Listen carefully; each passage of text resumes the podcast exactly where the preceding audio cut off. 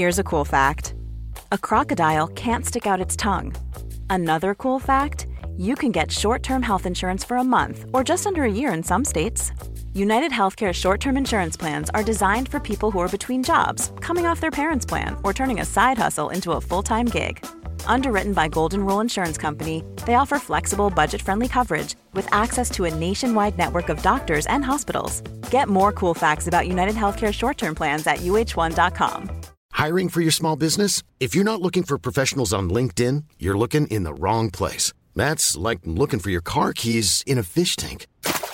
LinkedIn helps you hire professionals you can't find anywhere else, even those who aren't actively searching for a new job but might be open to the perfect role. In a given month, over 70% of LinkedIn users don't even visit other leading job sites. So start looking in the right place. With LinkedIn, you can hire professionals like a professional. Post your free job on linkedin.com slash people today.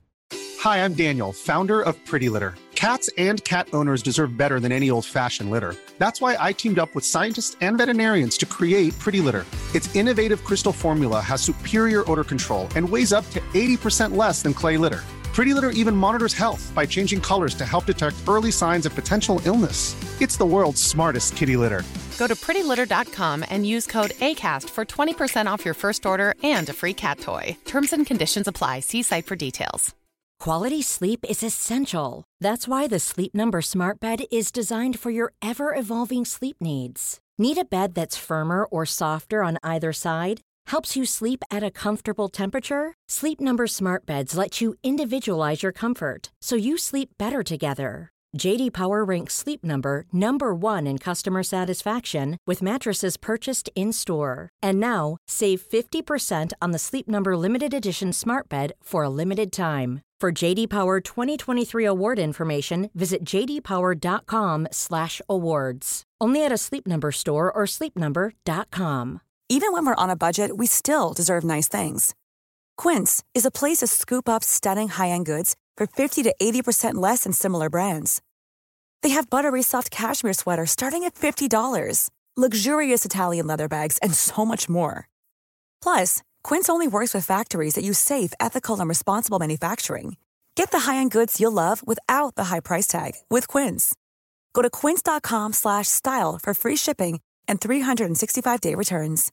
Hey Dave. Yeah, Randy. Since we founded Bombas, we've always said our socks, underwear, and t-shirts are super soft. Any new ideas? Maybe sublimely soft. Or disgustingly cozy. Wait, what? I got it. Bombas. Absurdly comfortable essentials for yourself and for those facing homelessness. Because one purchased equals one donated. Wow, did we just write an ad? Yes. Bombas. Big comfort for everyone. Go to bombas.com slash ACAST and use code ACAST for 20% off your first purchase.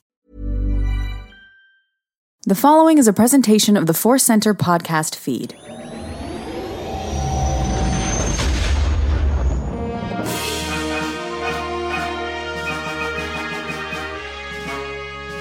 From the center of that galaxy and our galaxy, this is Force Center presents Other Center. I'm Ken Napzok, and I almost did it again offline content. Uh, I'm Joseph Scrimshaw, and I can I can I just share what happened? Share what happened. I just love it. Uh, we all we always record, uh, as Ken says, live to tape from his broadcasting days, and very rarely uh, change anything. But uh, sometimes in our intros, we we fumble and then we do start over. I've done it many times, but Ken just had a great one. Uh, Ken did it from the center of the galaxy. uh, Force Center prevents, not presents, prevents. So if you need some preventative measures, we're here for you. we're here indeed. We're here. We're here. Uh, yes. Uh, anyways, hi friends. Hi Joseph. Hi Jen. Hey, you're here for some Hi. Yes. I am. I am here. I'm happy to be here. This is going to be fun. this is our questions of the other episode. Uh, we are gonna we got some great questions here. One I had the shortest note ever, and one I had to stop myself, Joseph. So oh. Yeah. Oh, I think I know probably which one was longer and which one was shorter, but yeah, oh, maybe I'll be surprised. I want to remind you, as always, that today's pro- podcast is bu- uh, brought to you by Audible. Get a free audiobook download and a 30 day free trial at audibletrial.com slash force center. You know, they got over 100,000 titles to choose from for your iPhone, Android, Kindle, or MP3 player. Uh, we have a Force Center recommends, and other center recommends an audiobook we think you should try out on us right here, right now. Uh, Joseph, do you have one?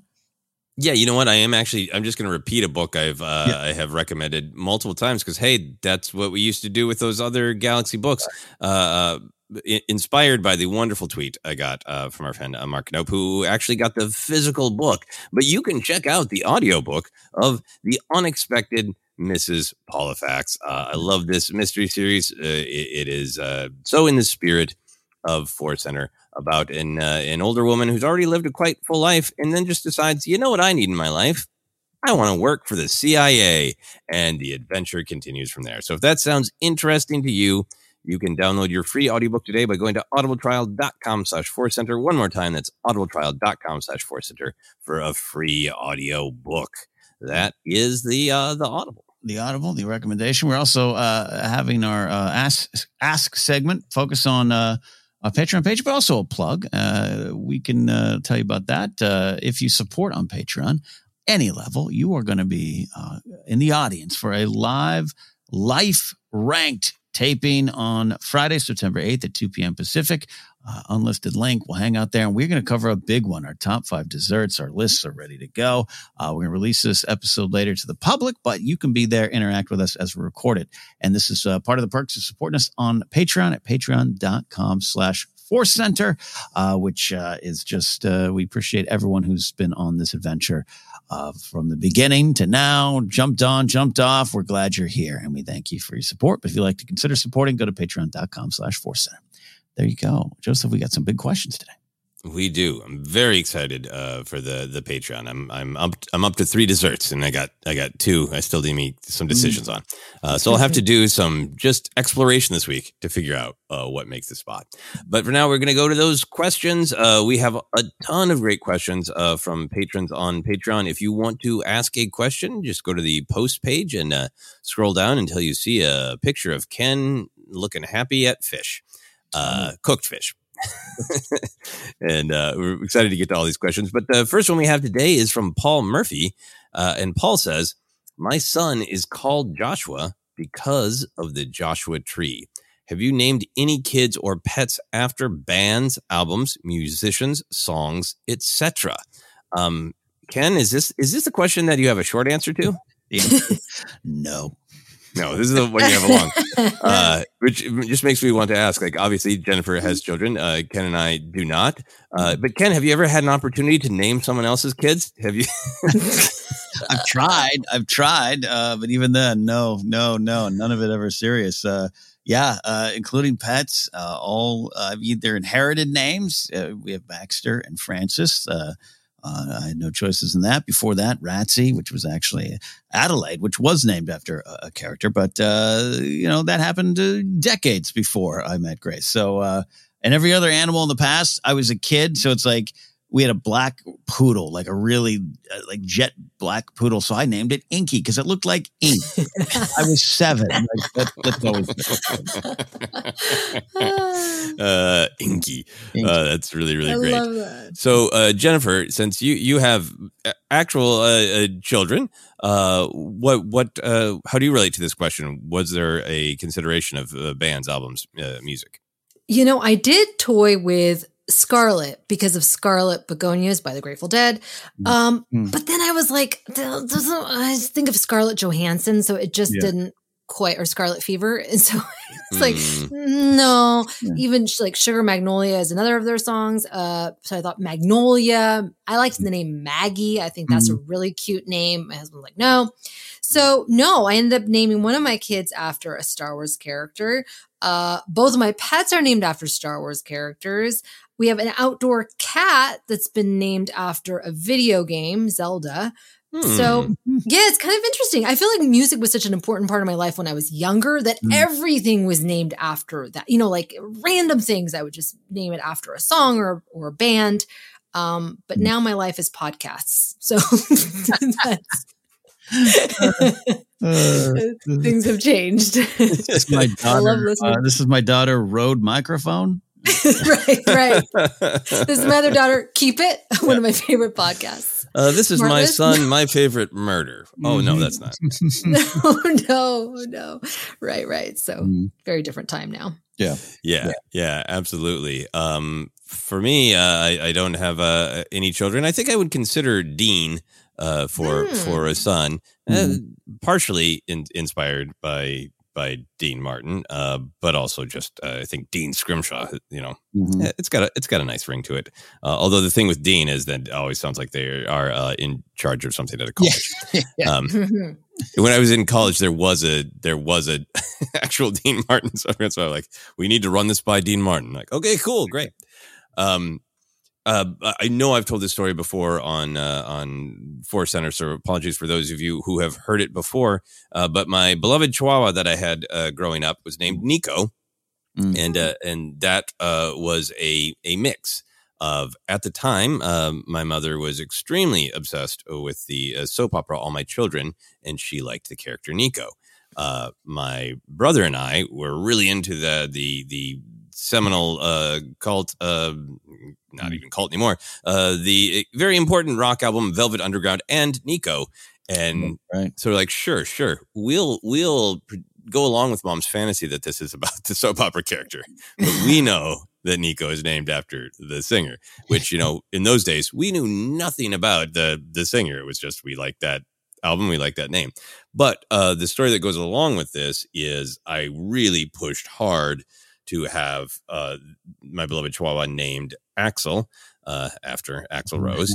Uh, but my mother laid down the rule that I've, I've used in, in comedy bits that you have to test all names by yelling them and find my out what it might sound like if you yell it. And she was like, I'm not every every night when when we take the dog out at 10:30 I'm not having the whole neighborhood think I'm yelling asshole again and again. right. asshole, get in here. Asshole, it's cold outside, oh asshole. my god. Get in here, asshole. That's What did you do, asshole? Love that. Love that. Yeah. Yeah. So I'm obsessed with that. I did a, uh, I, I wrote a, uh, uh, pilot that I tried to sell, and there was a Chihuahua character, and I, I named the character Axel to to heal the wound. Uh, Mm. So at some point, uh, in real life or in a fantasy made up thing, I will have a Chihuahua named Axel. Uh, one day, one day. Love that. Love I that. Yeah, I, I feel I, I know my answer's for it, but I just uh, it's a great question, Paul and and, and Joshua, because Josh, Joshua Tree, both the tree and the album. You, you know, you you paint Mhm. two, two things if you want. Um, yeah, yeah, yeah, yeah. I just uh, I I can never choose one.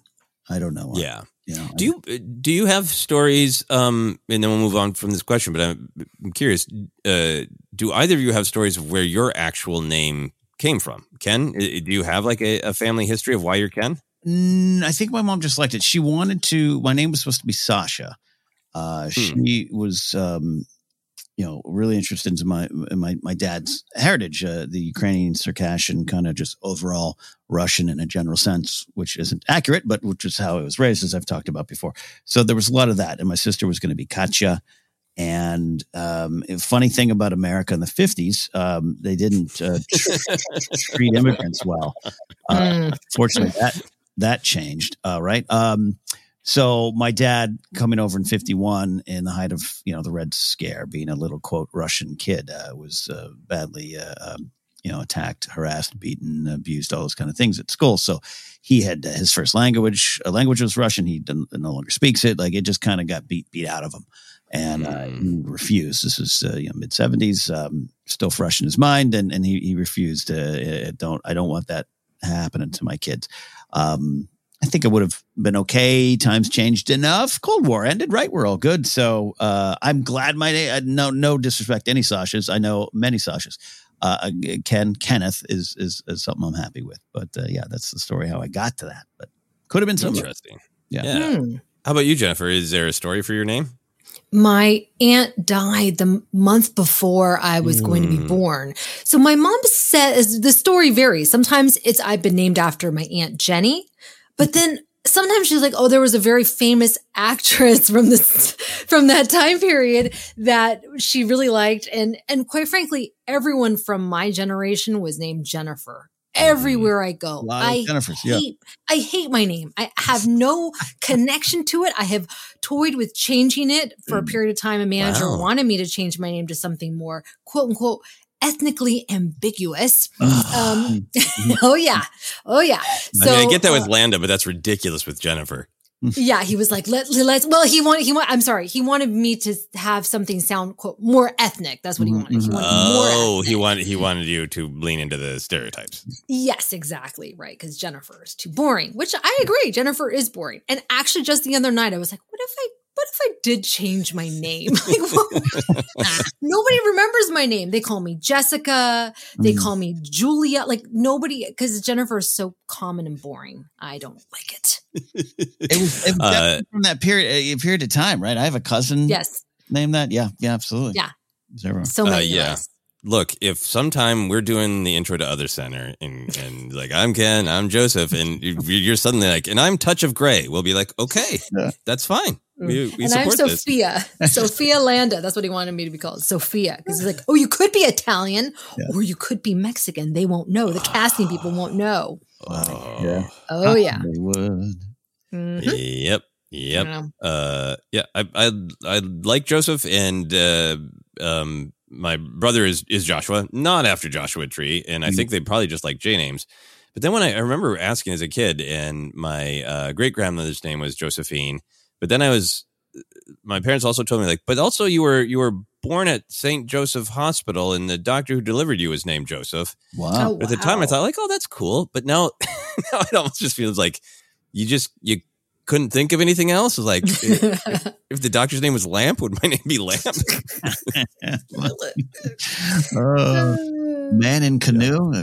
Wayne's World two bit. Yeah, that's amazing. Yeah, yeah, yeah. It was a shock to to learn about the uh, biblical history of of Joseph. Anyway, uh, um, yeah. Or his Technicolor Dreamcoat. Oh, yes, definitely, definitely heard some of that in my life. But I'm sure, I'm sure. Yeah. All right. We uh, thank you, Paul, for the great names question. We're going to move on to a question from Lou Stout. Uh, and this one, this is a great question from Lou, so I included it. But we are probably kind of riding on on the razor's edge of you know what what uh, mm-hmm. uh, of what is being talked about is is made by an independent company and what might be made by a company making struck work. So uh, mm-hmm. we acknowledge that we're on the razor's edge here of what we're trying to do. But it was a great question from Lou that I think we're all passionate about, so I wanted to include it. Uh, mm-hmm. Lou said, uh, "I love a good docu series. The Last Dance, The G Word, and The Challenger one are some of my favorites. What are some of your favorite documentaries and or what topic or person would you like to see a deep dive documentary on or about? Uh, Ken, your middle name has been documentary lately. You've yeah. really oh, been yeah. enjoying them. So so let's start with you. Yeah, uh, yeah, you're right. I, I, had to stop, and, and some of them have been talked about a lot by me uh, lately, and and and I'm definitely in, in my Ken Burns face. I just saw someone tweet like I've reached the uh, middle age. I watched nothing but Ken Burns docs portion of my life, and I'd already I'd already watched. Uh, and baseball came out in 1994, and I'm actually rewatching Ken Burns baseball right now just to have on in the background. I own it on Blu-ray, all ten innings I, I also bought it on Amazon Prime, so I don't have to go find the Blu-rays, and I'm just sitting there staring at. Um, it's comfort, but it's also great. It's it's not just a story of baseball; it's a story of America from almost the beginning, but it, it really 1860s to, to 1990, and it, and it's not a, always a great story. And the doc is very honest about that, and that's why I like it. It's also uh, heartwarming and, and heartbreaking, and, and, and it's not just a story about a sport. So there's that, and uh, I was moved by the Vietnam doc, um, the Ken Burns Vietnam. Uh, but I just chose. They're all. I think they're all music. Oh God, they are. Wow. Oh God, I gotta. Anyways, uh, I I I'm obsessed with history of the uh, of the Eagles, and I'm not an Eagles mm. fan of the band. I'm not. I'm really mm. not. I mean, I, I, I like. I'm a greatest hits fan. Like, sure, I know the lyrics to "Take It Easy" as well. Uh, Winslow, Arizona, got it. But it's just one of the ultimate stories of of of humans who work with each other and love each other and care about each other and then hate each other and then fight each other and try to find peace and find peace and lose it. It's it's it's a fascinating human story in one of the great rock bands of our time, and it's a, I think it's a big two parter. Uh, Mark Ellis and I always joke it's our comfort doc on the road. We'll just put that on. we, we were in La Jolla uh, last year uh, uh with Jed Sturger in this. Uh, uh, Airbnb, and uh, she's just, it was like 2 a.m. And Mark and I are like having uh, chicken sandwiches watching the history of the Eagles doc for like the fifth time. She's like, this is not the thought the road life I thought I uh, she, she's like, I'm going to bed. And we're like, all right, Don Felder's coming on. Um, there's that. Um, but I'll roll through them quickly so we don't turn into a deep episode. I highly recommend if any no one has seen Edgar Wright's The Sparks Brothers doc.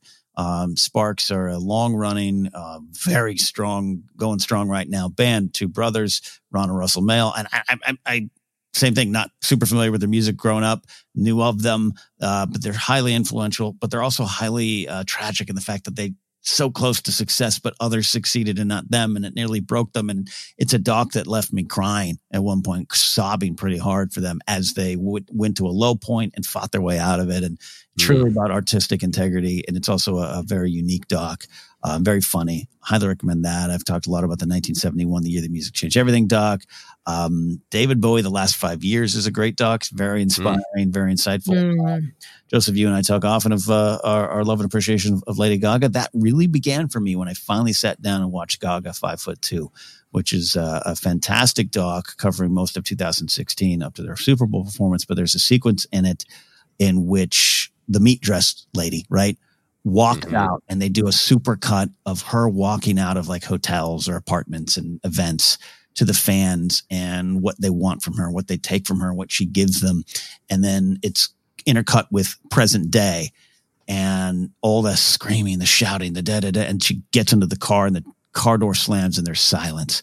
And she just, mm. she just breathes and I, that that got me. I, I, understood who this artist was and what it means to be an artist at that level. And uh, it's a stunning, I think, a stunning little uh, intimate portrait, as they might say.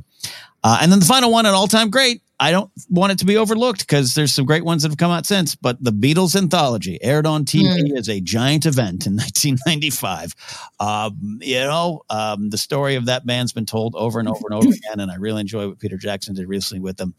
Uh, I thought that was wonderful. But uh, there's just there was something powerful about the three at the time surviving Beatles come together to tell their story and put some new new music out there. And it's always been one of my favorites. So there you go, Lou. I'll stop there.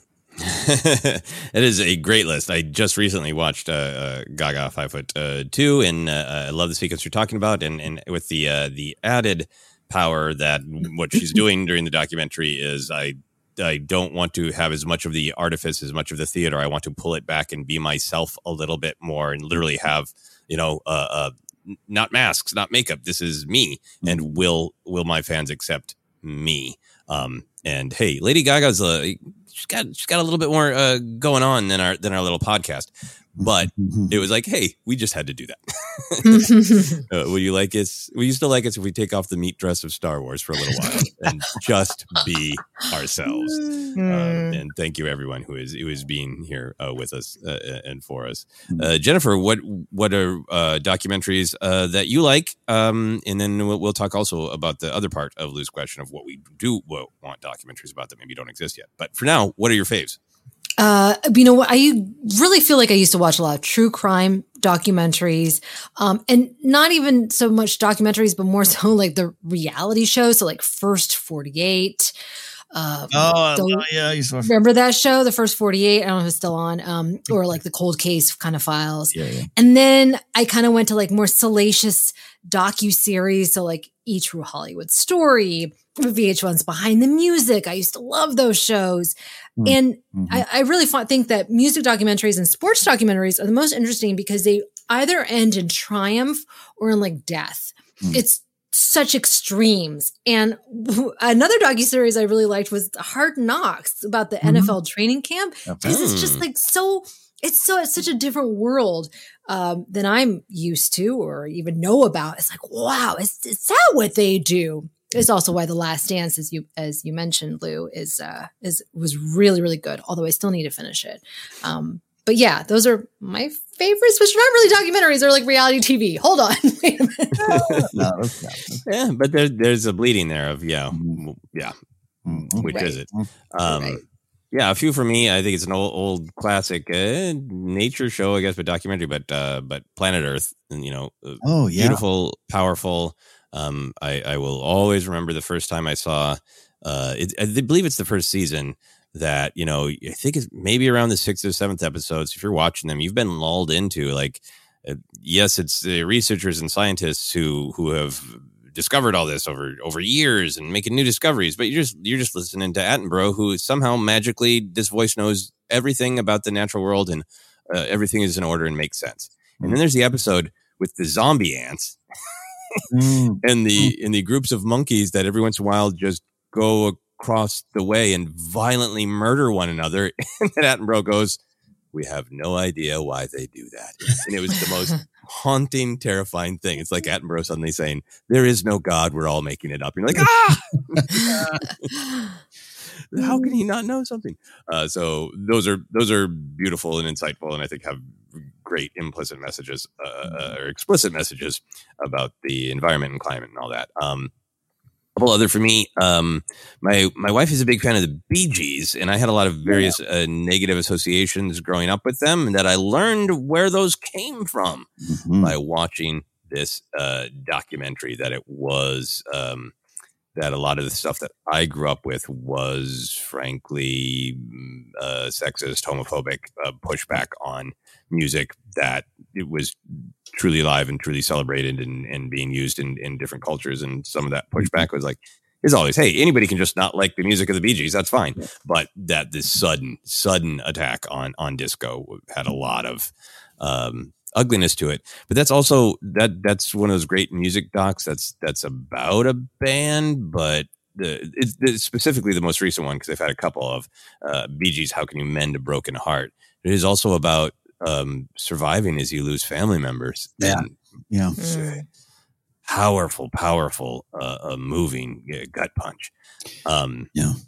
Go for it, Ken. No, it's, uh, the, the the disco sucks thing is uh, I I uh, people need to look into that a lot more, uh, a lot more. And there's a famous baseball incident with uh, the Chicago White Sox hosting a uh, blow up uh, dynamite disco records, and uh, there's a there's I don't know where it is. There's a doc that just focuses on that. It could be an ESPN 30 for 30 thing. I don't know. And that incident, yeah, yeah, that incident is heavily featured in this. yeah. Yes, and it highlights uh, what was fueling that. Um, Yep. But filtered down to us by the time the '80s come about. Disco sucks, rap is crap, all that kind of stuff. I'll even say throwing it like I was raised to dislike country, but it's like it, it's about not valuing the experiences, and perspectives of people on a, on a very major level. Hmm No, it, it's yeah, it's uh, really powerful, and one of those documentaries that did, did make me really think about like I have to remember that some things that I've that I have been sort of taught from a very young age, I should question where they actually came from because I was too young to investigate. Mm. Um, why do why why was I told that? Why was that truth that I accepted? You know, Yeah. I accepted it because I was four, but now I can question it. You know, Ah, yes, um, great doc. a uh, couple other uh, for me. Uh, there's a great doc- documentary, two parter called Sinatra All or Nothing at All. Um, his daughter Nancy Sinatra is one of the producers. Uh, this is one of those. It's about Sinatra, but one of the things that's fascinating about Sinatra and a lot of people of his age is it's the story of the 20th century Mhm. um, because it is it's going through uh, what what was the immigrant experience like? Um, what was it like to be uh, Italian uh, at that time in Hoboken? Then through the Great Depression, uh, through World War II, through the the sort of the Vegas party years of that generation, to the sudden just out of left field. Your culture is the Beatles are here, and you're you, you were a Titan, and now you're nothing. Bye. Nobody Mhm. likes your music anymore. Mhm. You know, almost to a month that it happens and it's over. Uh, or is it? And finding a way through all of that. Um, there's so much in it. But uh, for me, as a, as a big Sinatra fan and somebody who has read a lot about his, work, um, it's a really great, honest documentary that celebrates what was wonderful and beautiful about him, but it doesn't shy away from some of the challenging parts of uh, of his life and his personality and his his career. So I, I just thought it was incredibly well balanced. Um, if you're uh, curious about him, final one for me is um, a, a short film. I think it's only like 90ish minutes called The Art Life, um, following uh, uh, David Lynch for a little while. And David Lynch uh, has this obsession with, uh, uh, since he was young, he wanted the art life. And it isn't, uh, what that means to him is you absolutely prior, prioritize your art and it's sacred and you make time for it no matter what. And, and it's going through that philosophy a little bit and just following him through a, a little chunk of his life. So that's a big one for me too. Mm. Love that. Uh, so thank you, Lou, for letting us list our favorite documentaries. Uh, but now let's talk about the future. Uh, Jennifer, what's a deep dive documentary that maybe doesn't exist uh, that you'd like to see about a topic or a person? I forgot one. My favorite, favorite, favorite documentary is The Kid Stays in the Picture. It's about uh, Robert Evans, uh, who was a big movie producer, um, and his marriage to Ali MacGraw and his rise and fall in Hollywood. Oh my gosh, this is so freaking good. I, I love watching that one. Okay, that's my favorite. Um, what you know what one that I'm, I'm interested in that I, I found out they're actually making a docu series about it at a premium premium TV network. Um, Lisa Frank. I don't know if you guys know who Oh, Lisa wow. Frank No, is, no. Mhm. right? From the 80s and 90s Yeah. for her uh, prints of like leopard and purples and really vibrant colors. And she did stationery and stickers and all sorts of things like folders, things like that. Um, but apparently she's a really terrible boss and it kind of sounds like a not nice person which is a huge contrast to like her cheery and inspirational um, stationery Yeah. so i actually found on reddit there was the producer of this docuseries was like hey if any of you guys are ex-employees of lisa frank contact me because i'm doing a, a series and i'd love to talk to you about Wow. it so it's Mm. coming i'm really looking forward to it because i, I want to know all the tea Yeah. The darkness behind the unicorns. Yeah. that's right that's right um, Ken, you you you are the the the uh, the most docu obsessed uh, uh, among us, so I'm going to have you you close. So I will uh, throw uh, throw out two ideas um, along the same lines of Sinatra, but with a different uh, perspective. I would love a really great, really detailed um, biography uh, or, or documentary about Sammy Davis Jr. Um, a lot of the information is out there in his own autobiographies, uh, multiple, and you can find different specials on him. But I think they, some of them are kind of surface. Maybe there's a great detailed, deep one. I don't know. Um, but he he's, I, I think um, people know trivia about him. They know jokes about him. If you're our age, he he, his career survived very successfully into the 70s, but he did a, a few more kind of like novelty songs or songs we'd call schmaltzy. And, and I feel like um, there's so much that people don't, that, that a general culture doesn't remember about him um, as an incredibly powerful, talented, amazing singer, amazing jazz artist, amazing uh, virtuoso of somebody who made their entire life um, entertainment and, and love of entertainment and love of of making an audience happy, uh, but also just a fascinating life with everything he went through with the ups and downs of uh, uh, of racism as he lived through the the 20th century and found great success, but still found great heartbreak. And I think there's so much in his story that would be we're, we're watching it his story, but we're watching our story as we go through his Mm. life. That's great. Yeah, that'd be great. Mm. Um, so that's a big one. And the other one is a little bit jokey, but I was thinking about a topic that I'm truly interested in. So here's my here's my jokey pitch. Uh, I want a documentary called "Touch Grass: The Death of the Public Space." Mm. I love that. Uh, good one. th- I think Hillary Clinton's been on on about this in in tweets, so she's probably working on on a documentary, and I'm sure there are things about it. But uh, I, I really don't mean this as the the kids these days. We're all on our phones. Mhm. I, I think it's less about phones and I think it's more about various corporate influences wanting to make things cheaper, easier, you know, uh, Mhm, mhm. uh, hire fewer employees. And so we're losing spaces that used to be more communal. I I think it can be harder to find your neighborhood bar. I, I think, you know, all of Targets being almost all go self checkout, you lose that little bit of connection. And, and I, I think I think there is something happening here, uh, uh, uh, not from smartphones, but from Mhm. corporate greed that is making it so the sort of little moments where we just had together. Uh, one of the big um, old bowling alleys just shut down recently in LA, right? Like Mm. Yeah. that kind of stuff like literally literally spaces that used to be just about people gathering hmm there seems to be fewer of and and the quality and the focus of them is different Yeah, and that was a great. I used to love going hanging out there. Great darts. Yeah. A real crappy, wonderful hamburger.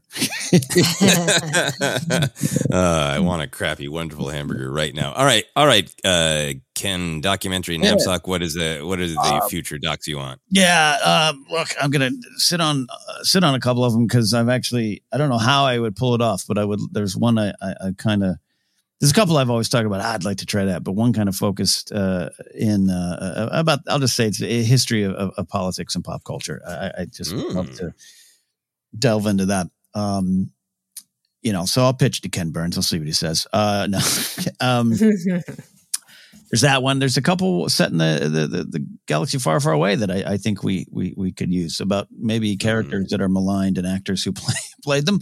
Um, yeah, but that'd be good.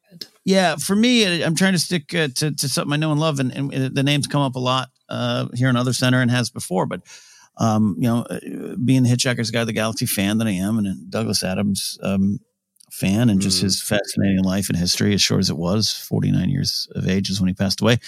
I I really would love a, like a, a, long form doc. And if it's just one two hour doc, great. But I think it could be two or three episodes. There's so much.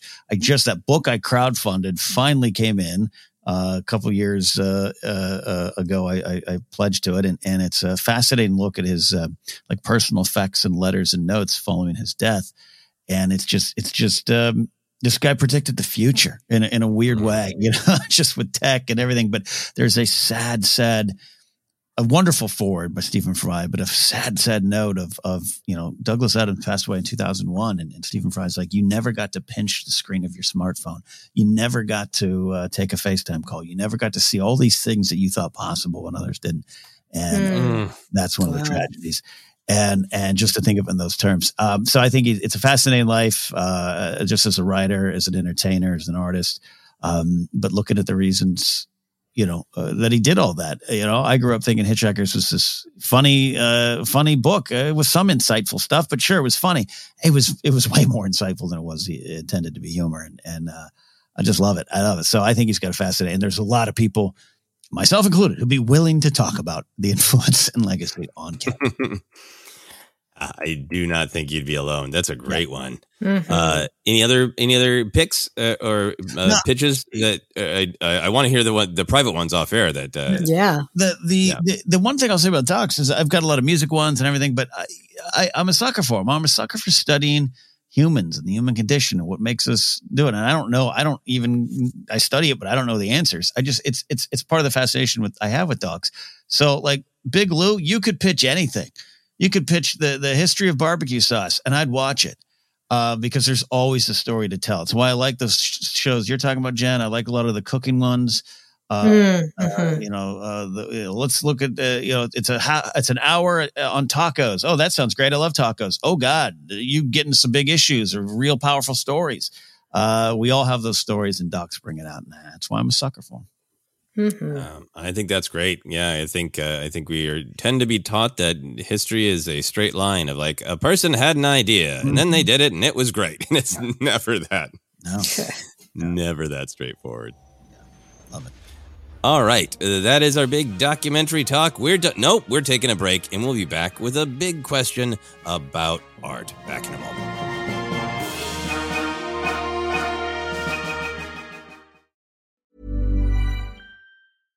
Hey, it's Paige DeSorbo from Giggly Squad. High quality fashion without the price tag. Say hello to Quince.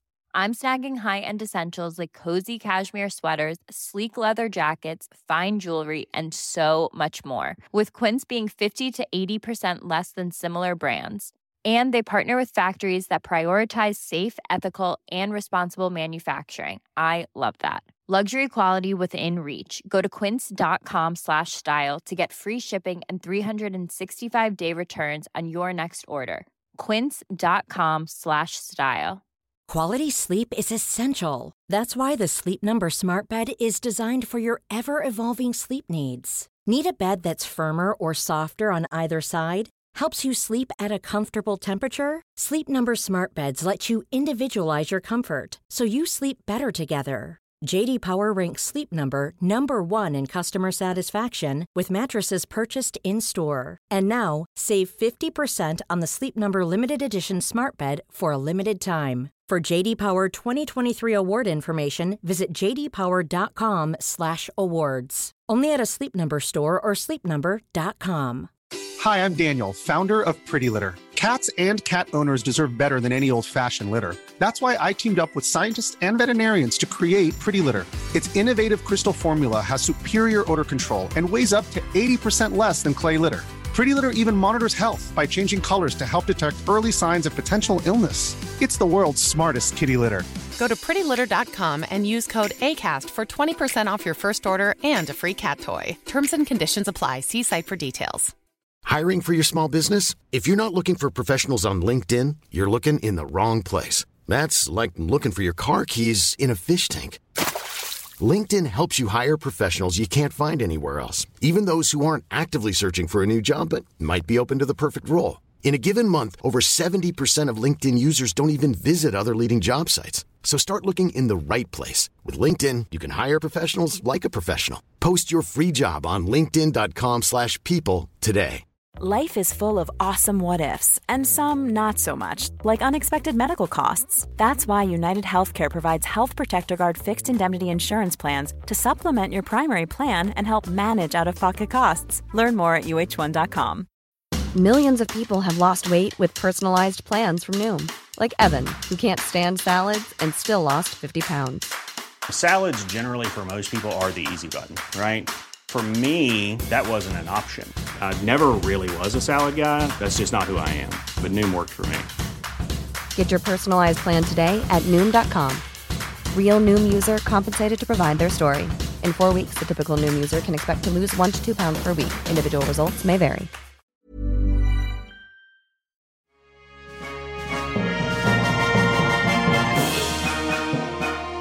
Welcome back to Other Center, Qs of the Other, episode 594 in an ongoing series of our main show. That doesn't that number does not affect uh, the other over 600 plus episodes, 700 plus episodes.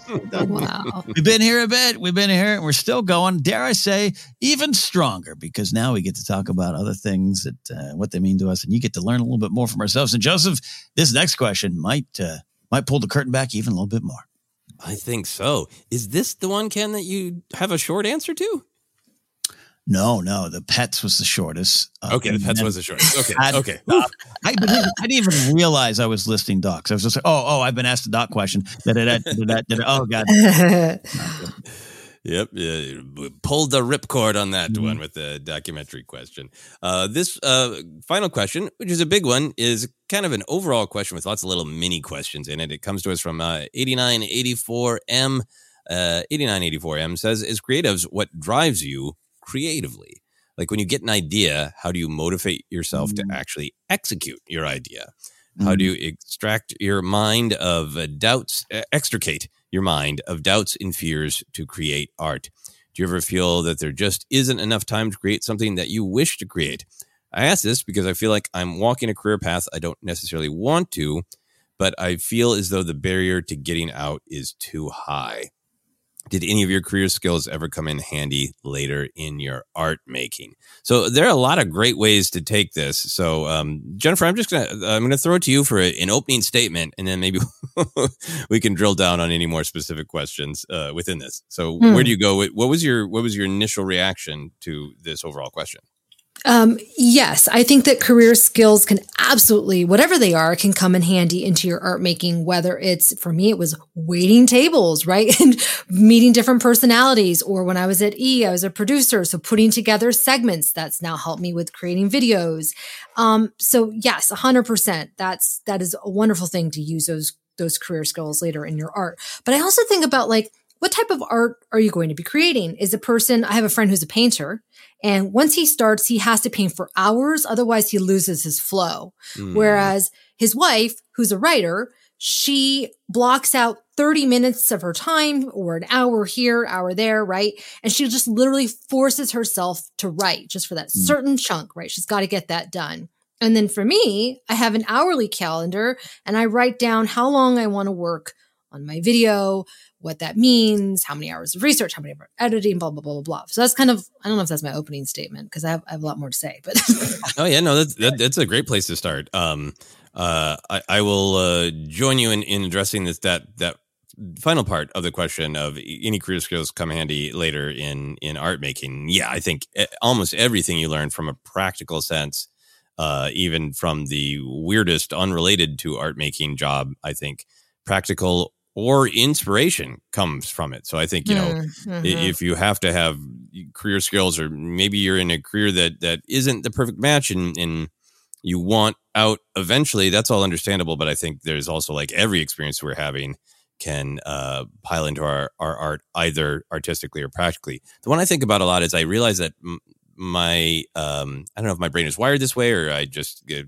got impatient, but um, I think I a lot of times I I think about um, art as like um, the, I just want to focus on the part that I want to do, and there are all these other parts around it that you have to do. And the, I had that epiphany working at Kinko's because when I worked at Kinko's, now FedEx office, uh, it was very high pressure. You had to turn around things fast, particularly huge orders um, from corporations that used to come in at the time and were, were our bread and butter where you make a lot of money. And, you know, executives would come storming in and be like, how fast can, can you get this done? And I screwed up a couple times because I just do the math on the uh, how long it would take to make the copies because like that's what we're doing is we're making copies.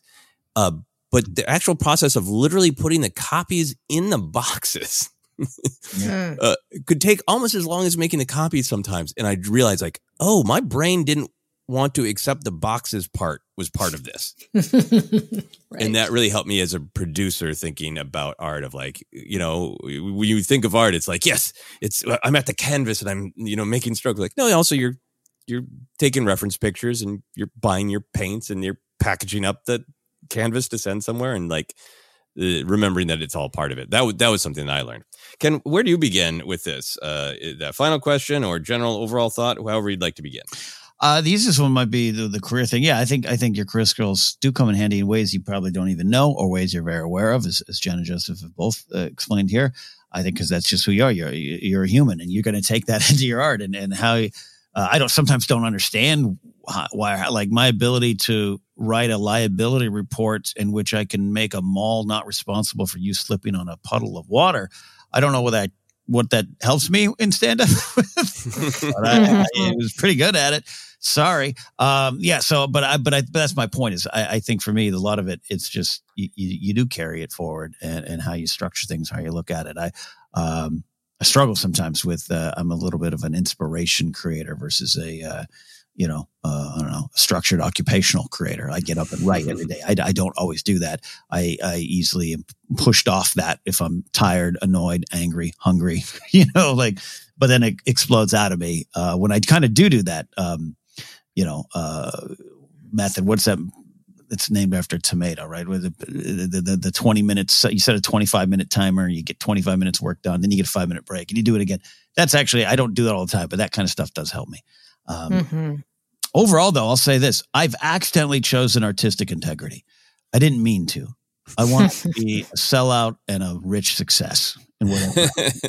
and that's not been the case. But along the way, especially where we are now, where I, I, you know, I don't mean to sound super important. I'm not, but like, I really like what I do, and I really like what I talk about. We talked about earlier this week of, but sometimes it can be a comfort, and I, I need, or, or the, or it's too adventurous, and I've changed, and I got to make sure um, I am entertaining and, and keeping my audience engaged. But uh, yeah, I, I just feel I'm in a better spot with knowing what I want to say because that's what my art is. It's how I communicate with the world. I don't know how otherwise. I really don't know how. I'm a boring conversation if there's no microphones there. So I, I, how do I, you know, how do I marry all that? But, but, um, there's some other stuff to talk about, but I found myself going, you know what? I'm just going to be one of those artists that influenced a lot of other people and sat quietly in his corner. I guess that's what I, I don't mean that negatively. I just mean like that's that's where we're at. Yeah, yeah. I think, um, yeah, I think, uh, uh, th- in this question, to me, there's a lot of individual questions. We can we can tackle any of the individual questions that that shine to us, but looking looking at the the overall question, I feel like 8984M is wrestling with what I think a lot of people who want to be creative wrestle with that there are uh, external barriers like uh, hey, I need a career. Their time is limited, but then there's also the uh, internal barriers about motivation and finding a system that works for you. So maybe we could kind of break it down that way, talking about getting past external barriers and getting past internal barriers. Does that make sense Mm. to both of you? Yeah. Yes. Okay, yes. let's start with uh, um. We'll end with the internal because in some ways that's the um, Yeah. more more powerful. Mm-hmm. But in terms of the um, Jennifer, let's talk about the externals. How do you uh, how do you wrestle with those various? We've we've talked about this a lot on the podcast. Those external barriers of time, defining your goals, feeling like I need to do this for career right now, but what I really want to do artistically is a little over there. How do you wrestle with all of that? I just have to do it because I have to literally force myself because there's a lot of reasons why I don't need to do it or I don't have the time to do it, but I do have the time. So it means either I'm doing it when my kids are, you know, playing video games, if making a video, or I'm waking up early or I'm staying up late editing and I, I block out a chunk of time. And now I'm really trying to get into Google spreadsheets and things like that because I'm not that type of person. Some people are really good at keeping themselves accountable Mhm. or all those things or organization. That is not me. So I, I have to try and create a system for myself. Okay, this is one I want to put out this week. So when do I need to film that? How can I maximize my time so that if I have my camera, my lights set up, I can maybe do two or three videos. So that's one day. And then another day is just going to be all editing. So then I, that I can knock that out. Right. So it's just being so much more intentional. Whereas when I was mm. younger, I would just kind of go based on my inspiration Yep. or, you know, There it is. Right, right. It's like you're kind of just led where the wind takes you. And as you get older and you have more responsibilities, you you can't do that. You have to be so much more intentional, which goes against kind of the nature of many of us as artists. Mm-hmm. I think it's great. Intentional is such a great word. Great, Um, great word. yeah. It- it- do, you, do you have more to say about the the external barriers, Jen? No, that's the external. Yeah, yeah. Yeah, I, I think that that's really great. I'll, I want to hop in there. I, I think that um, there's a lot of advice that is out there. Some of it, I think, is people just trying to to sell things. Um, you know, some of the the art guru stuff. I'm I'm going to be honest. But on social media, I- I think there's a ton of people who have the greatest intention who are trying to say, "Here's a system who that works for me." Mm-hmm. Mm-hmm. But I think the important thing is figuring out what works for you and not f- falling into this sort of trap of like this artist I like recommended, you know, the the sand clock method of an hour a day, no distra- like if that works for you, great. If it doesn't, break that sand clock against the wall and, and do what what you need to do. And for me, I have tortured myself a lot about I want to be like I just want to write a little bit every day, and I just it that works for me every once in a while. But I'm much more like the other person Jennifer was talking about of like I need to disappear into this world, and um, I need I need a deadline, and I I don't want it to be a rush or stressful. But like, uh, if I can find a day that like, oh, my wife needs to work uh, for a 12 hour day, uh, is what I'm doing today, and and give it my entire focus, and that worked for me. Other times, the 20 minutes a day works for me. So I think one of the the biggest things is to take the advice that is useful to you, and don't guilt yourself if that advice doesn't work. If you find it not working, throw it out the window and do follow your gut and whatever works for you to manage the time is is what's most important. Mm-hmm. Uh, Ken, do you have thoughts on that? I'm writing. I'm writing this all down. You guys, yeah, no, being, being inten- intentional, guilty. Yeah, I mentioned. I, I a friend of mine told me about that method a couple years ago, and it was working. And then, but it doesn't work for all, all the time. And sometimes, you know, I don't need a tomato clock to tell me what to do. I just need myself to tell me what to do. And I, and when some things don't work, you just said it. Don't feel guilty. Don't beat yourself up. When I used to write a lot of screenplays, which was one of the reasons I originally moved to LA, um, I would fi- I would unlock how to do it. Right. Like, oh, oh, I I just needed in, index cards and poster board. Got it. All I, that worked for this script, and that's how I'm going to do it. And then, then it wouldn't work for the next one because it was a different idea or it's a different headspace, or you know, I just uh, you know, don't don't be locked into it, but also don't be afraid to embrace the structure of of of creative. Uh, pursuits and, and and Jen, you're saying some great stuff about being intentional. I just I, I had a pretty good weekend in terms of just like simple kind of relaxing weekend, but I also uh, made a point to uh, get things done, not just creative stuff, but some of that stuff around the house. And we all struggle with this. Isn't new, like I said, you know.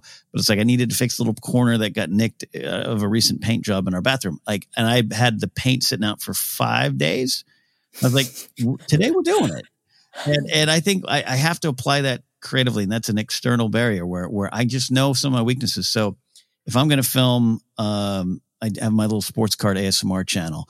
It, it takes three minutes to set up for that shoot, but man, that is three minutes. It keeps me from doing it over and over. and over. So what I know is if if if, if today Sunday Sunday night when things quiet down because I need things to be quiet, I'm gonna I'm gonna record a video or two. I'll wake up Sunday morning and get my camera in position. Mm. And and then I know when I come back seven hours later, it'll be ready. And it seems Yeah. silly and it seems, guy, what are you lazy? You're not disciplined. I just know I need that. Some days, if I want to be more productive, I have to get up and put sneakers or shoes on if I, you know, have my workout gear or just get dressed. Because if I have shoes on, I feel as though I'm more productive.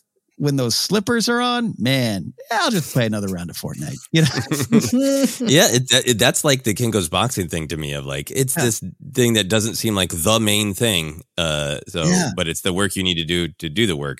Uh, a thing that I found on social media, or I saw, I didn't find it. Uh, uh, I saw on social media, and I really can't. I would love to credit the person. I don't remember where I learned the phrase, but I really like this idea of parking downhill.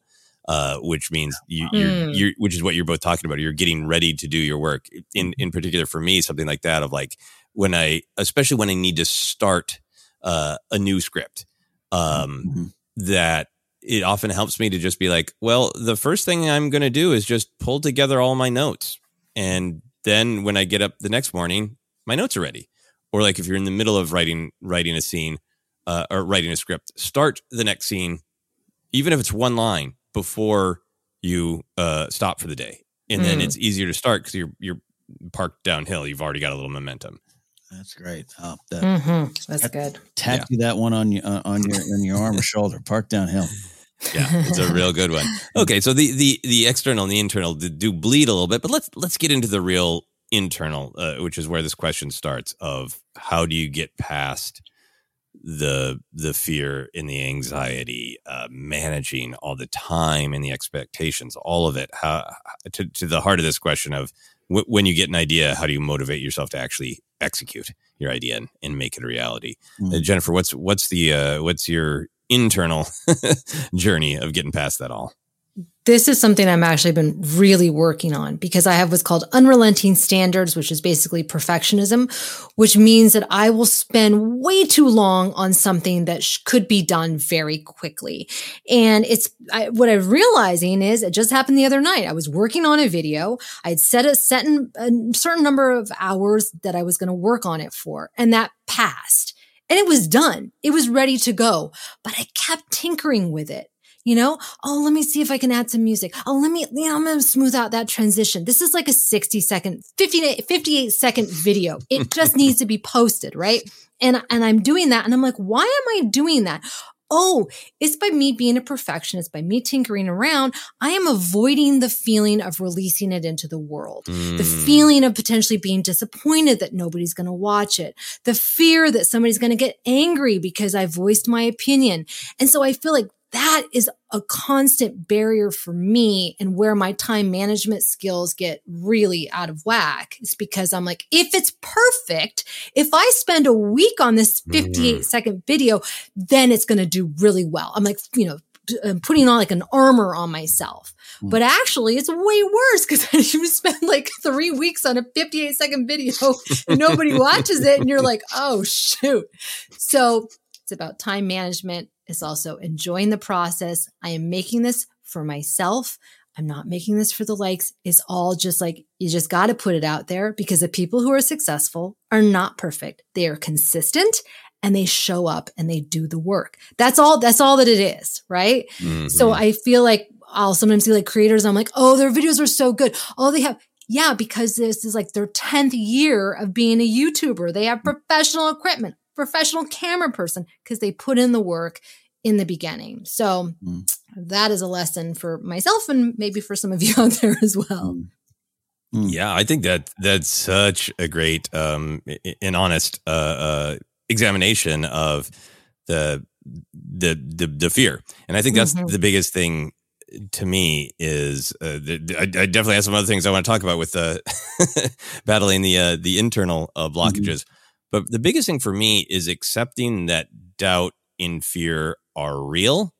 Mm. And it's sometimes rational of like, you know, if you're making something and you're applying to a festival or or or whatever, yeah, you might not get in. That's a it's a it's an actual concern. Make it as good as you can. That's a rational concern. But it's more the irrational that get us of exactly what you're talking about, Jennifer. Of like, but but maybe if I change the shade of this slightly, it will be bulletproof.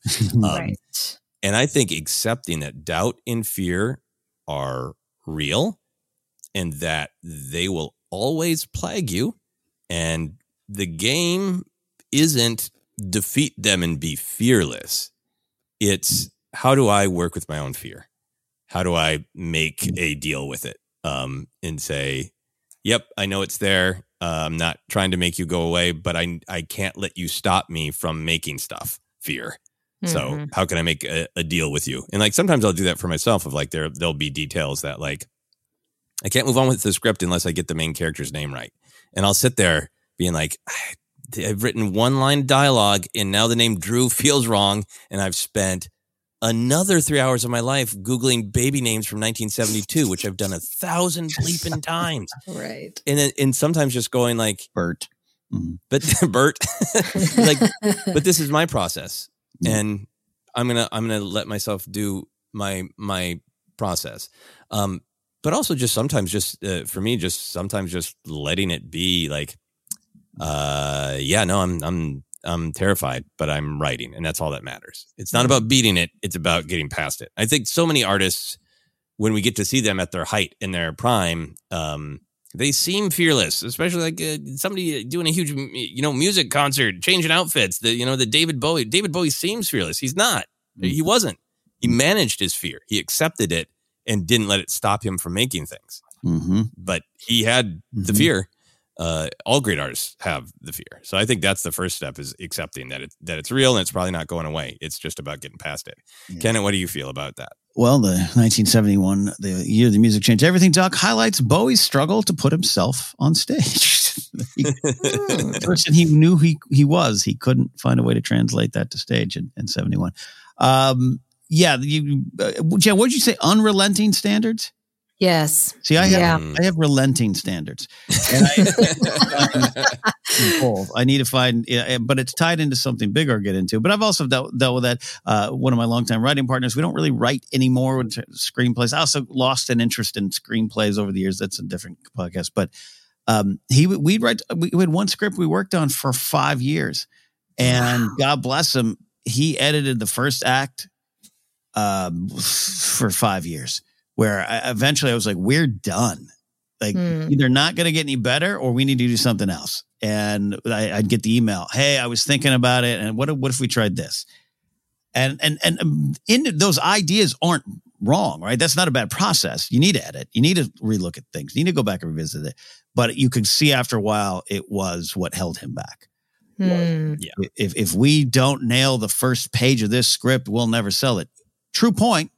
Um, point taken. But also, if we never complete the script, we'll never sell it. Exactly. yes, That's a very real thing. I, I suffer the other side of, of, of a little shoddy work because of something that's in, in- inter interwoven with a, a doubt thing. And, and doubt, you mentioned Joseph, and it's not surprising that an artist would have some doubt. That's kind of the name of the game.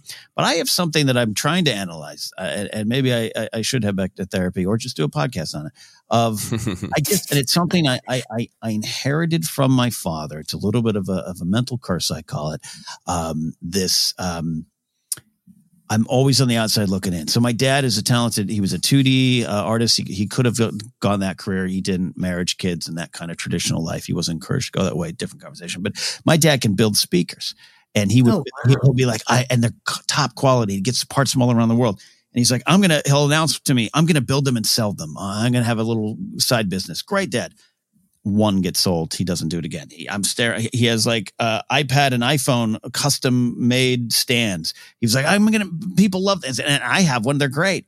He, he sold three, and um, there's it's just kind of this aw shucks mentality that I've had, and Hmm. It goes, it ties to pursuits, you know, and I, hope this is helpful to those out there, but like, I'll start with, I wanted to be a baseball player for a couple years because, yeah, of course. And I, that wasn't going to happen. I, no one really told me, but I also could have gotten better. I could have practiced. I wasn't taken out to the field by my folks and encouraged uh, uh, to do that. So when I didn't make the baseball team in ninth grade, I remember I hung my head and went, well, yeah, that's what happens. It doesn't work out. And, mm. and that has been put into me a little bit. There was some hardwiring and, and Joseph, you and I have had off uh, offline conversations about mm-hmm. oh, I went and pursued the groundlings and I, I, was very successful. And I went to the training class like everyone else. And I got to the very end and, and very uh, now famous people told me I was very good. But then some now very famous people told me I wasn't. And I went on my shoulders and went, You're right. It doesn't work out it's not supposed to work out. Um, even carry, you know, I sometimes get frustrated. I think Force Center is this long-standing, influential podcast that influences other people, starts other people's shows, changes how people look at Star Wars, and then you watch other people zoom past us. And and that's their journey. This is our journey, and it's not sour grapes. But I just hang my head and go, "Yeah, it's not supposed to work out." And I face that a lot. I don't know where it comes from. So that's the big in, internal uh, hurdle. Uh, there's some doubt about it. Is this the right thing to do? But like, I love the podcast thing I'm doing. I love the little scripted comedy thing I did for two years. It lost views and people didn't like it. And I hang my head and I shrug my shoulders and go, well, it's not supposed to work out. And, and I'm trying to change that. If I can unlock that, maybe I will be whatever that level of success is. By the way, that's a, weird thing? Is it is it money? Is it fame? What what's that thing I want? I don't know. I just want to live and not feel like I'm never uh, invited to the big leagues. And I don't mm. yeah. mean cast in Saturday Night Live. That doesn't mean in a movie. That just means like I always feel like you all go run down the hill, have some fun. I'll be over here. And then you all point at me and go, that guy was really good. He was really funny. What happened to him? Well, and I just go, nothing's supposed to work out. That's what I struggle with. I, hmm. I think these are intertwining issues, and I'm yeah. we, I'm more than happy to turn this into a mutual therapy uh, because that, that's that's part of what art is. But the, these are in, to me these are very intertwining issues, and one I think is uh, very specifically about what 8984M is mm-hmm. asking about, and Jennifer already touched on this about the importance of identifying why do you want to create art because we can mm-hmm. talk about art in this sort of beautiful flowing way get past your fear uh, just make a mark express yourself right. find your truth Each that stuff is mm-hmm. all true and all absolutely necessary but i think what is difficult is to be extremely honest with yourself about your goals mm-hmm. do you truly just want to create something beautiful or are or do you want to make a living mm-hmm. do you mm-hmm. want to have friends family other people see this? Do you want to have strangers turn to you and go, I see you? Or do you just want to have strangers turn to you and go, that was amazing. I see how talented you are.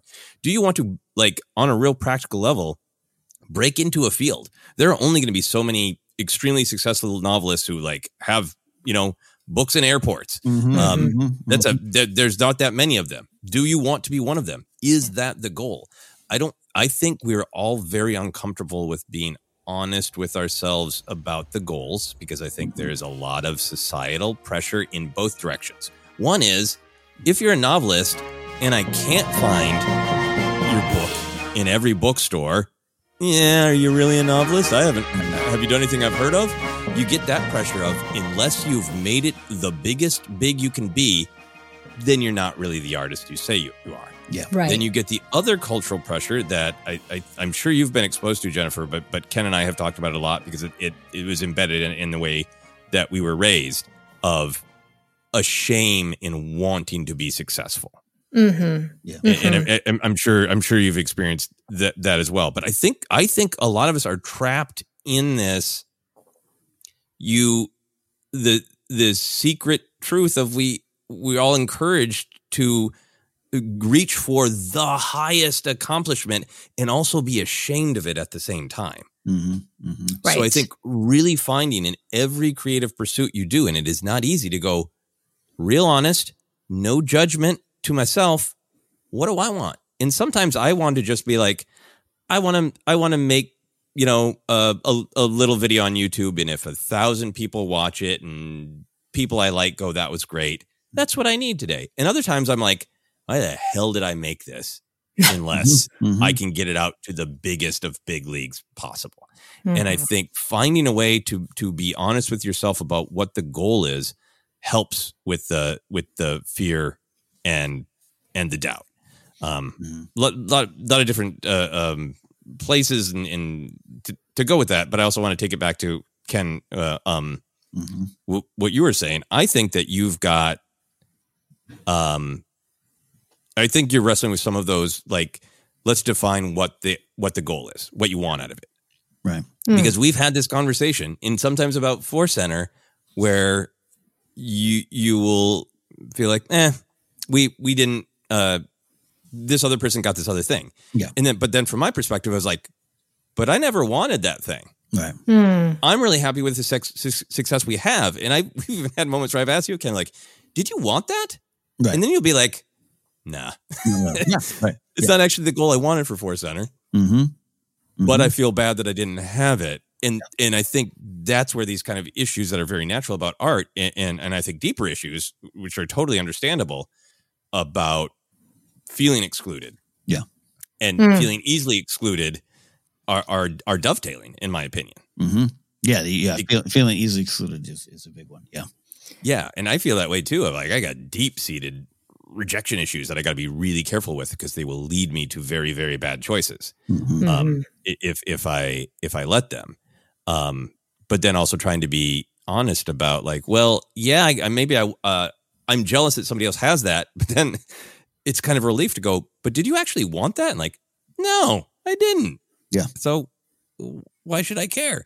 Um, mm-hmm. Which uh, I'm not that way about a lot of things. There's, uh, I think the hardest thing for me is I have been extremely lucky to create a lot of things, have the the time and space and, and support to create things and, and to make money off of created creating things. Uh, but a lot of my life is motivated by I want to reach a bigger audience. I've had the joy of reaching this level of audience. Now I want to reach a, a, a larger audience because I feel like I deserve it. And, and particularly doing theater, it disappears yeah. It, you, you, can have a play or you can have a, a, taping of it and it kind of exists, but like that's the reason that I really pivoted to doing other things besides theater because it's so ephemeral and it goes Mm-hmm. away and mm. just having having the um either the strength or the egomania depending on who you ask to go I would like to create some things that exist yeah that lots of people see and then exist after I die. That'd be great. I'd like that. Um yeah. Jennifer, uh, get get back in here with your thoughts on on defining your goals in art. Yeah, I think that that's such a great point with theater because my husband once what was yeah, I was frustrated about auditioning whatever and he's like, "Well, you don't have to be a commercial actor. You can do theater. You can you can still act. You can teach acting, right? Mm-hmm. There's so many different ways and you really have to ask yourself like you're saying, specifically what do I want? Some people have full-time jobs and they have hobbies, right? Where they mm-hmm. paint or they create music in their spare time. And it really is just because they want to express themselves in that way. For some of us, um, I had this conversation with my friend who's a writer. I am an artist through and through. I have to create. I, I have to create in order to live. My job, all the jobs besides serving that I've had have been creative. And so I'm trying to make my living by being an artist. And the biggest thing that I can see, the biggest through line that I've seen with the successful people that I've encountered, like I've mentioned before, like Forrest Gump, is they all have, whether they were hosts, whether they were producers, writers, directors, actors, they believed that they deserved to be there. Mm-hmm. They believed that they deserved to be heard or in that room whether it's auditioning, they're not looking for somebody else's approval.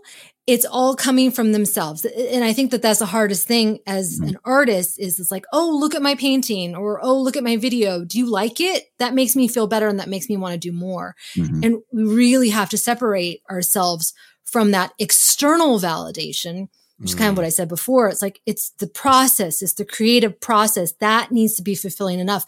And it is about connecting, like you're saying, Joseph, with other people. Oh, let's, let's sh- have this shared experience. Uh, if you watch this, this movie that I created, right? And oh, this is a really kind of communal moment for us. Um, but that's where I feel like I get into dangers of like, oh, I had a callback. Oh, I had a producer session. Oh, they like me. No, they just think that I'm right for this role right? Mm-hmm. And then when I don't get it, oh, they didn't like me. So it's mm. it's it's so difficult. It's such a mental thing, and if you can tell yourself that you deserve to be there, you deserve um, to be working or successful or whatever it is that you want to be, I think that that will be really helpful.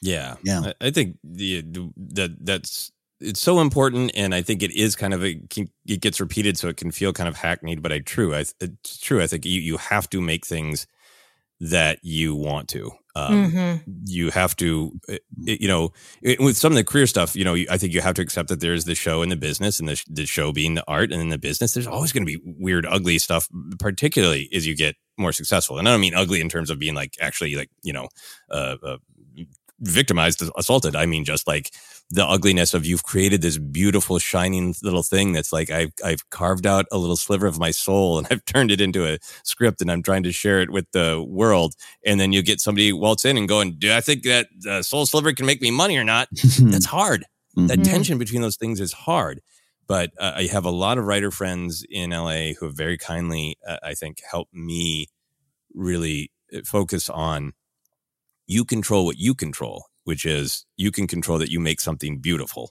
that you want to share and that you believe in. Mm-hmm. And then you, all, all you can do to to get it shared more widely is try and try and try and try. And but you can't control who says yes or no.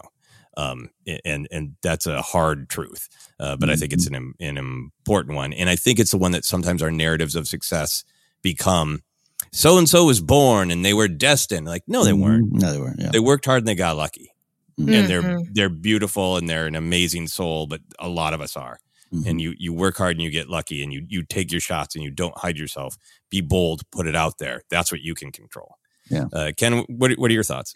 I think you're, you're all uh, you're all right and uh, i'm gonna run away. Um, no, um, no, no, it's funny the the, the uh, separate yourself from external validation um, which by the way external val- validation is pretty damn cool and feels yeah, good. Right. Yeah, yeah, yeah. yeah.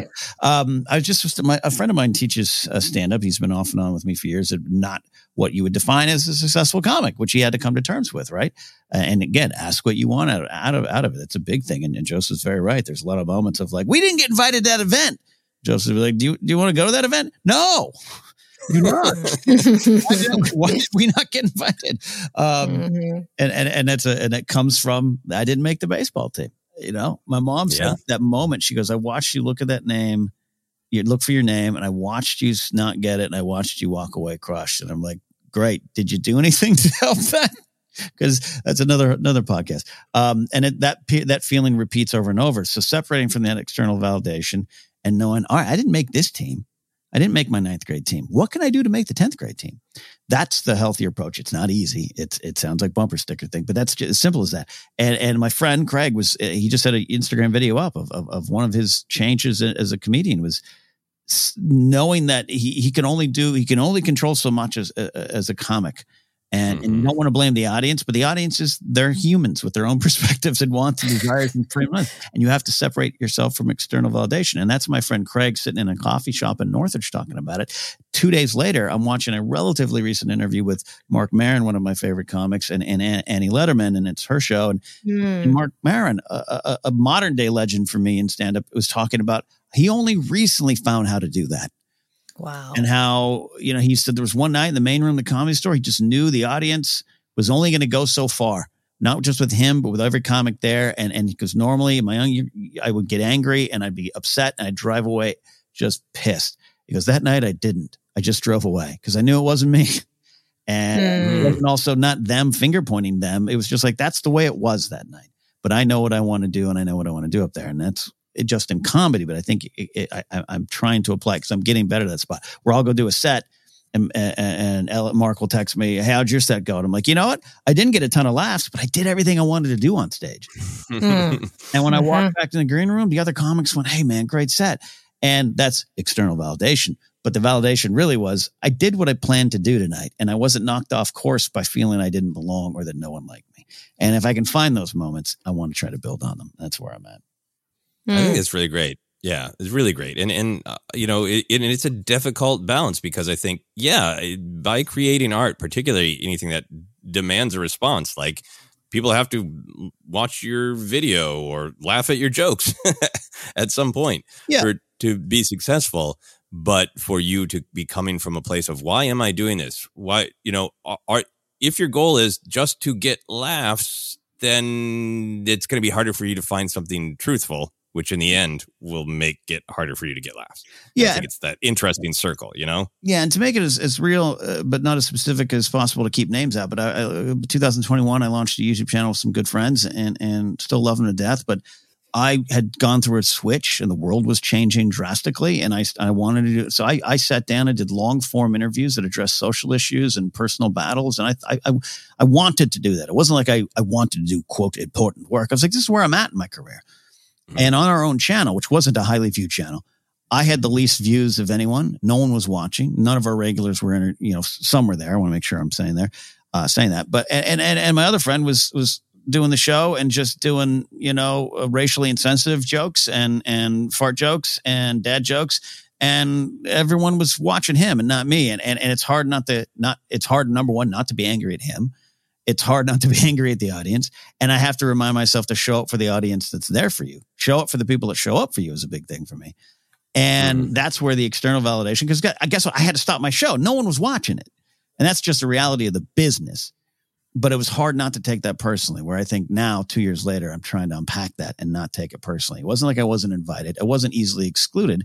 I just was doing what I wanted to do. And shouldn't that have been the success? And that's where. I'm trying to move forward with it. You guys are helping me. Yeah, and I think and I think this is where it gets into being bold and, and taking your chances and, and taking your lumps of that one experience of that channel with what those people were expecting with the competition at at that that time in the YouTube space. All those other factors help mm-hmm. determine the reaction to that. And if you yeah. were like, "That's what I want to do," mm-hmm. and you kept trying it and kept approaching it, I think sometimes we find that we think people didn't like the heart of what we were trying to do or say, but it really was about the time and the place and the how you reach people and you know the the the business of it. Uh, and because art when it when it's you know mm-hmm. truthful is a little sliver of our souls we're so sensitive about it yeah. and it's so hard to just be like eh, it, eh, maybe they hated this sliver of my soul yeah but maybe i just didn't reach you know the right audience at the right time with this sliver of my soul and it's not about the art it's about the moment so i need to try again yeah and then sometimes you look at it and you go you know what I had relenting standards. And I should have had unrelenting standards and done something more, formatted it better, got different. Ga- yeah, yeah, and then that's what that's what the circle is complete. Oh, yeah. yeah. And uh, sorry. It, no, no, I just I was thinking about um, a, a, friend, and uh, I, well, I won't I won't go into specifics, but basically on a, such a smaller scale, I'm like, oh, is this video going to work? But when you get to the big time, and you're working with movie studios, and you are directing and producing huge multi-million dollar properties, right? And you dedicate like three, four, five years of your life to make this movie and then if it doesn't resonate with audiences, if for whatever reason, right? Maybe it's the competition mm-hmm. at the box office. Maybe it's the, the, who knows why something may not resonate or why something is a hit. I mean, I just uh, can't imagine spending five years of my life moving my family, doing all this stuff, and then having the movie bomb. Mm-hmm. That, and then you're dealing with the studio. That is like, whew, you have to be able to bounce back from that. I'm not at that level. I can't imagine that. So anytime I start freaking out with my little video, I'm like, oh, I've, I don't have to worry about that stuff. This is the free, this is the freedom that I have as a smaller creator is trying new things. In the words of Kobe Bryant, it's not about failing, winning, or losing. It's about learning. What am I going to learn from this? If it did really well oh what can i why can i figure out why it did so well or if it didn't do well what what is it about the format or maybe the pacing was off how can i learn from my you know my wins and my losses so to speak mm. I think that's great. And I think that that that's such a great distinction that you make because I think at, at a certain level of of uh, fame and and pressure and spotlight, yep, a stumble can can hurt you. Um, mm-hmm. a, a, a, huge director director, you know, has a stumble, they can often recover from that. Um, as we know, some some uh, uh, men are allowed more stumbles. Mm-hmm. Um, mm-hmm. so there's all sorts of stuff going on there. But I think for a lot of us, I love what you're saying, Jennifer. At uh, you know, particularly if you're at a point where just like I want to try, I want to get my voice out there, I want to express myself and see how it goes some of the other great advice I've gotten is like it is both heartening and in very encouraging. No one's paying attention, Mm-hmm. Yep. which means if you don't spend a bunch of time broadcasting them, no one knows about your failures. Or the whole the whole point is if I there's there's such fear and shame in the thought of like, what if I make what if I make a, a, a short film for YouTube that I'm really put a lot of work in and I'm proud of, and then 500 people watch it? Well, what shame? Like there'd be no shame because nobody watched it. Yeah, yeah. nobody knows. You know. Yeah. Right. Um, even with like, I, I, I, I assume that people kind of intrinsically know because it's life of how brutal film festival competitions are. Mhm. oh, Um, that this one I made with with uh, Phil Amar, I just made whatever I wanted to make, and I knew like, ooh, this is going to be hard. It doesn't fit in Mm. easily. It- It's hard to program. I I went with the artistic experiment of like, I'm not gonna I'm not gonna put any label on it. I'm just gonna put it out there. And as soon as I finished it, it was like that felt great. And oh no, you have hosed yourself for film festivals. Mm. And I get I have gotten a pile of rejections. Um, but then I've got a, a a couple of really really great like this match this festival and they loved it and they celebrated that one. I went to Portland and Mm. a couple of Force Center listeners came and I talked all about the success of getting into that one festival. Um, and that's what matters. That's what people hear. People know. I, I'm sure if people stop to think about it, which they're not, even people who love me and support me aren't like, it's Tuesday, I need lunch, and I'm wondering if Joseph's film has been accepted in festivals. Like, thank you for your support. I love you. That's not the way we think about each other. It isn't, right? Right. Jennifer, when your video scrolls along, I'm like, ah, Jennifer's telling me about Cabbage Patch Mhm. people, kids eating people. I don't look at the numbers. Yeah. yeah. Right. I don't wonder, do you have one that failed? You know? Mhm. Right. And you're a coworker and a good friend. It, that's not, nobody's out there unless you're huge, huge, huge. Nobody's out there with a scorecard. And that is Mhm. both setting and relieving because it takes the pressure off. Of Exactly. people will see you when you have a breakout success. Mhm. Mhm. And people will give you grace to know that we're all trying and some things aren't going to hit. Mm-hmm. Yeah. Yes. Yep. Well said. Yeah. All right. Well, show. Uh, I think we've answered most of the questions and some other ones. and had a Uh, general therapy session. Uh, should we should we have our, our closing statements on this question? Uh, here, I'll s- uh, taking it back to the questions. It's it's it's it's ongoing, and you'll never really unlock um, the answer. You'll unlock part of the answer. Uh, eight nine eight four m. Uh, that's what it is, and it's and I've changed a lot and changed my approach, and I know where I need to improve, and I know what I want to do, but I also want to try new things, and it's it's it's ongoing, and the lessons never end. Uh, you can only try to be the better version of yourself the next day, both in art and life, is what the goal. That is absolutely great. Uh, I'll share mine so we can wrap up with Jennifer. Um, uh, we, we went lots of places, but I want to be sure to to address 8984M's question. Here are a couple of things that helped me pass push past the the the doubt and the fear and the practical. Uh, one is just a date or a deadline I can't shift. The earliest you know art, artistic stuff I did was theater shows, and I you'd book them, and then the show wouldn't exist, but you'd have to do it. Um, I think finding ways to put put a, a a backstop on yourself so you have to do the art can be helpful. I think um, finding ways to enjoy the adventure. Sometimes when I'm I'm getting scared to start, uh, I think about art is diving off a cliff and figuring out how you're going to land. And the diving off a cliff is is scary, but it's also fun because it's just so freeing. Of like, I can put any damn thing I want on this paper or this canvas. I'm just throwing myself off into it and finding finding ways to enjoy that freedom and make it fun to help you push past the scary thing. Um, final thing for me, I think I've talked about it on on other center, but it's but it's a a, a big thing for me, having gone through some um, you know uh, hard mortality times with my father-in-law passing away. Um, my father is a brilliant uh, artist, a visual artist, um, and and he is much like you, Ken. He is he has unpacked and is very aware of um, how much people told him you should only do something if you can be the best, and and he was packed with that like. Well, why? There are other people who are better than me, so I shouldn't do this because they're better, you know. And that that is wrong in so, many ways because you know everybody's an individual. Mm. Anyway, the the point that I'm getting to is we get we can all experience shame at wanting to find success, shame and doubt at I want a spotlight put on me in this sliver of my soul. And I, I think this sliver of my soul that is art is worth other people looking at. What hubris. And I think the way past that is thinking about art not just as is something you create for yourself, which I think is true, but thinking about art as a gift you give to other people. Mm. Think of the artists you love and think of how much your life would be negatively affected if Prince decided nobody needs to hear what I have to say. Mm-hmm. Think about even on a smaller scale of of someone you love who played with maybe writing a poem and didn't do it and they're gone now. Mm.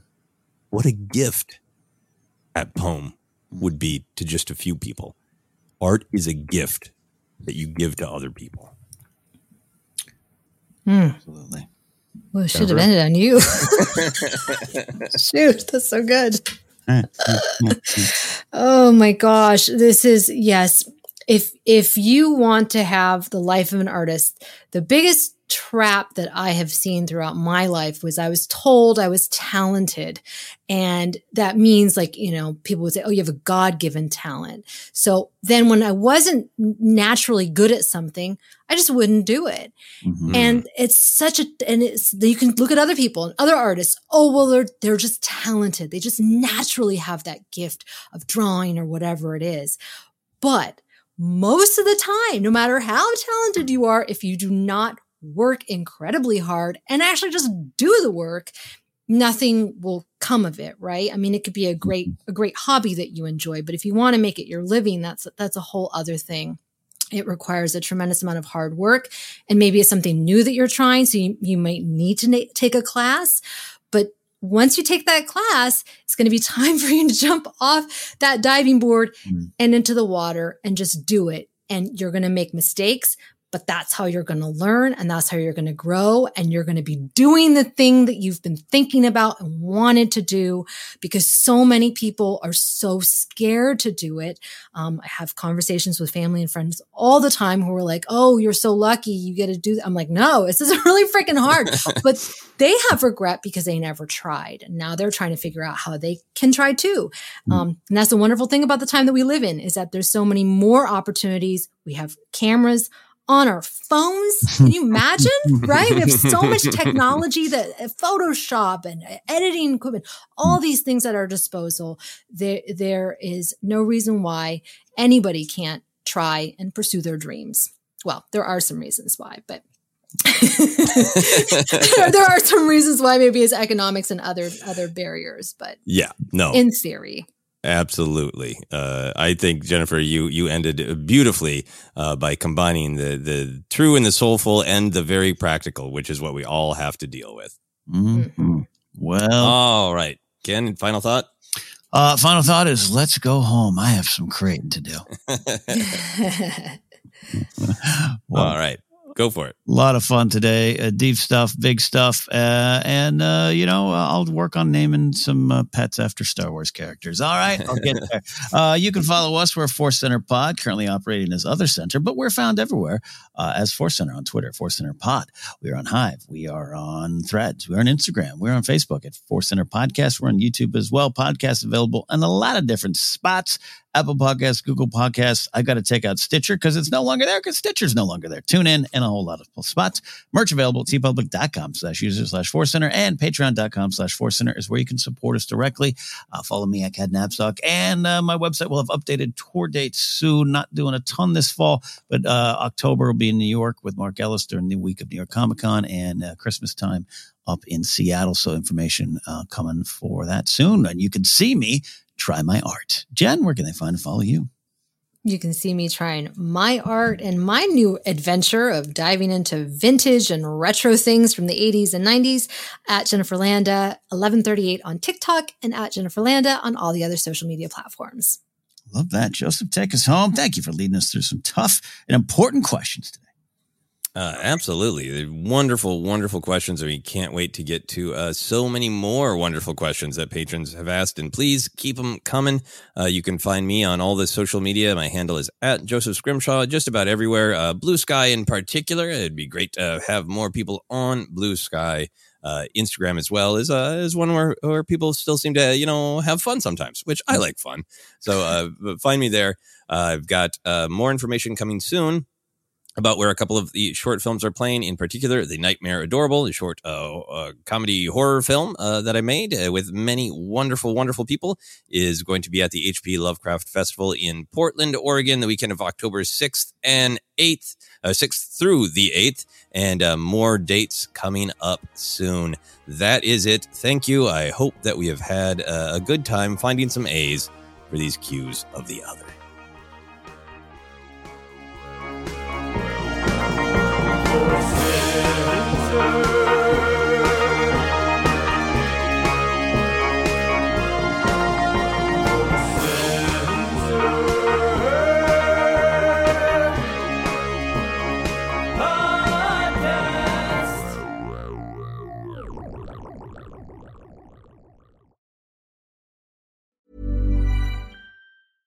Hey, it's Paige DeSorbo from Giggly Squad. High quality fashion without the price tag. Say hello to Quince.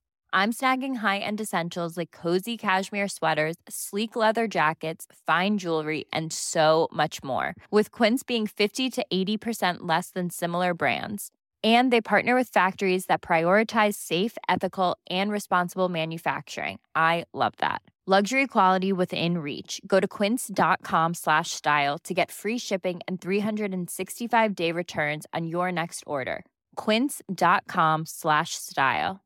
Hi, I'm Daniel, founder of Pretty Litter. Did you know cats tend to hide symptoms of sickness and pain? I learned this the hard way after losing my cat, Gingy. So I created Pretty Litter, a health monitoring litter that helps detect early signs of illness by changing colors, saving you money and potentially your cat's life. Pretty Litter is veterinarian developed, and it's the easiest way to keep tabs on your fur baby's health right at home. Go to prettylitter.com and use code ACAST for 20% off your first order and a free cat toy. Terms and conditions apply. See site for details.